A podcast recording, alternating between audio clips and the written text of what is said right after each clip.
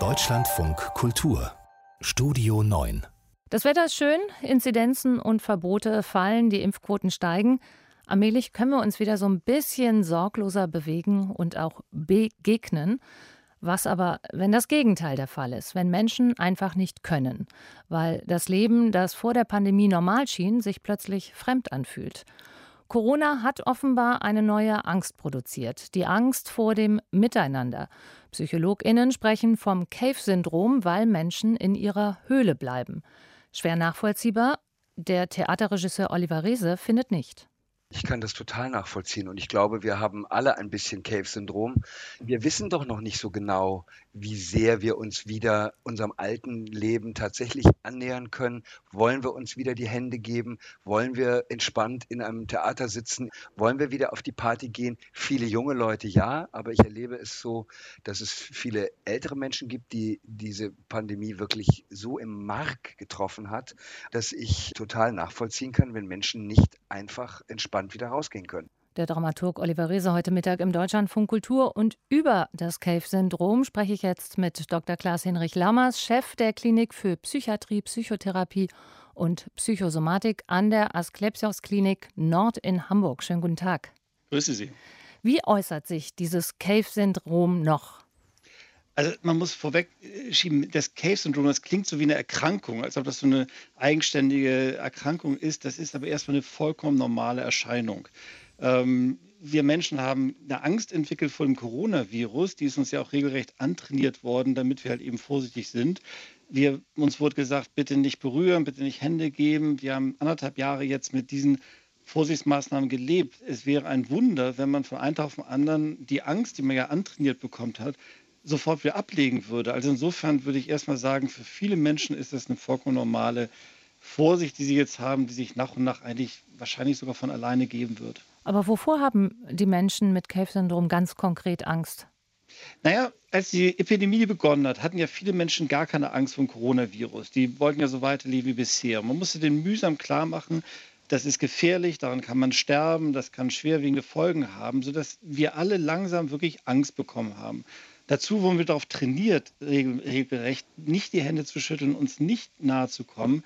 So, das heißt, wir haben im Grunde genommen eine Angstreaktion angelernt bekommen.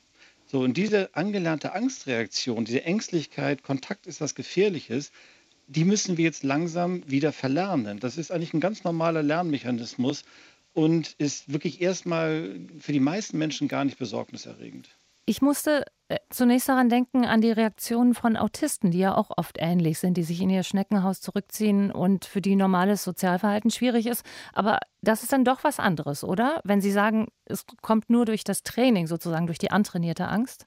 Ja, also erstmal von Natur sind wir Menschen, haben unterschiedliche Temperamente. Es gibt Menschen, die sind eher ängstlich von Natur, andere Menschen sind weniger ängstlich, sodass man auch erstmal sagen muss, die Menschen, die eh schon ängstlich sind, die brauchen jetzt wahrscheinlich länger, um sich wieder an eine Normalität zu gewöhnen.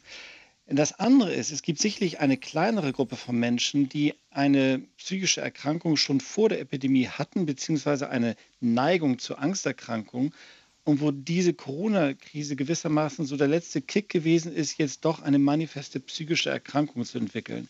Und das sind auch die Menschen, die dann von alleine vielleicht gar nicht aus ihrer Höhle wieder hervorkommen können und die dann wahrscheinlich sogar psychotherapeutische Hilfe brauchen. Mhm. Trotzdem gibt es unter den vielen Menschen, äh, die jetzt offenbar dieses Syndrom zeigen, in den USA sind Umfragen gemacht worden bis zu 49 Prozent, mhm. ähm, auch Menschen dabei, die voll durchgeimpft sind, wo äh, einfach eigentlich nicht mehr viel passieren kann, wo man es rational eigentlich nicht nachvollziehen kann. Wie ist das zu erklären? Das ist, glaube ich, ein ganz normales Phänomen bei uns Menschen. Wir haben Ängste in Bezug auf viele Dinge, die eigentlich rational gar nicht gefährlich sind. Nehmen Sie alleine zum Beispiel das Fliegen. Man weiß, dass die Fahrt mit dem Taxi zum Flughafen sehr viel gefährlicher ist als das Fliegen an sich. Dennoch haben wir Menschen Angst vor dem Fliegen.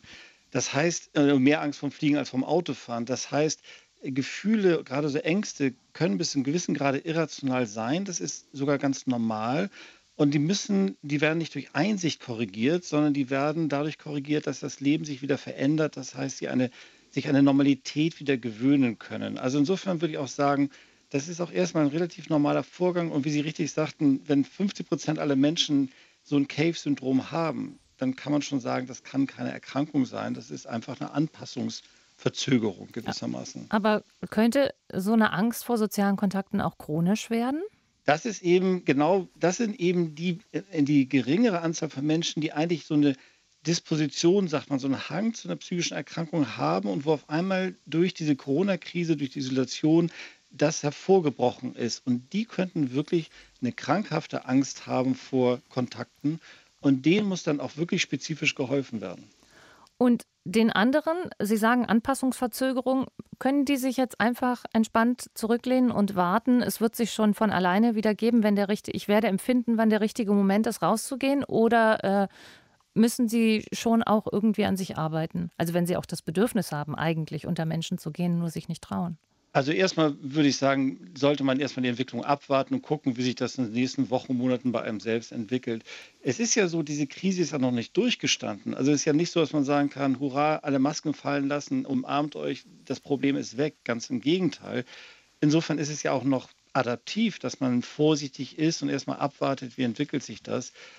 Aber man sollte, man kann im Grunde genommen der größten Teil der Menschen sagen, wartet in Ruhe ab, bis sich das entwickelt. Das gibt sich in der Regel von ganz alleine. Mhm. Andere, die vielleicht eben schon leichte psychische Vorerkrankungen haben, ähm, müssten vielleicht was tun. Kann man so ein Miteinander wieder regelrecht erlernen? Ja, das, also wenn jemand eine manifeste Angsterkrankung hat, wo er alleine nicht heraus hervorkommt, können PsychotherapeutInnen dem wunderbar helfen, diese alte Alltagskompetenz und diese, diese Vermögen auch Nähe, auch körperliche Nähe zu ertragen, wieder zu erlernen. Da kann man nur sagen, wenn man langfristig damit ein Problem hat, sollte man unbedingt sich psychotherapeutische Hilfe holen.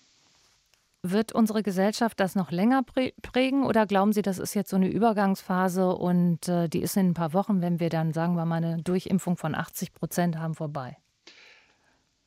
Ich kann natürlich nicht in die Zukunft sehen. Ich kann nur meine Vermutung äußern. Ich glaube, ähm, solange die Durchimpfung noch nicht vonstatten gegangen ist solange es immer noch eine, äh, zu neuen Fällen kommt, ist eine gewisse Angst sogar ganz adaptiv und das kann noch Monate dauern.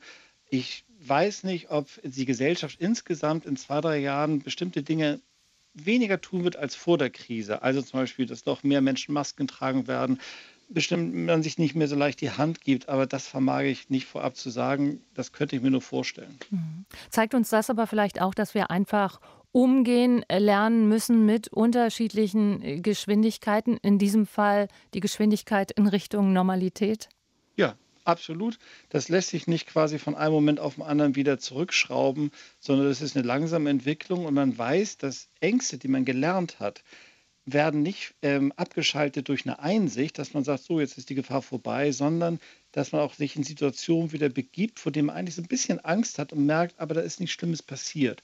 Also Ängste können gelernt werden, Ängste können dann aber auch wieder verlernt werden. Sagt Dr. Klaas-Hinrich Lammers, Chef der Klinik für Psychiatrie, Psychotherapie und Psychosomatik an der Asklepios Klinik Nord in Hamburg. Ich danke Ihnen. Sehr gerne.